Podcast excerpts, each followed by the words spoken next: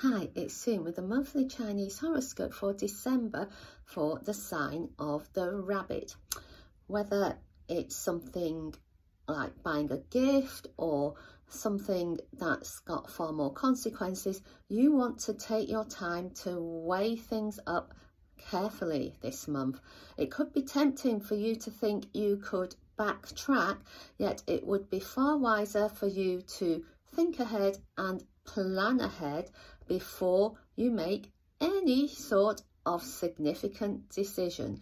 So take time for yourself, reflect and make some really wise choices in the run up for Christmas. So have a great December. If you're enjoying our horoscopes, remember to subscribe and share. Thank you for tuning in to Feng Shui Foon.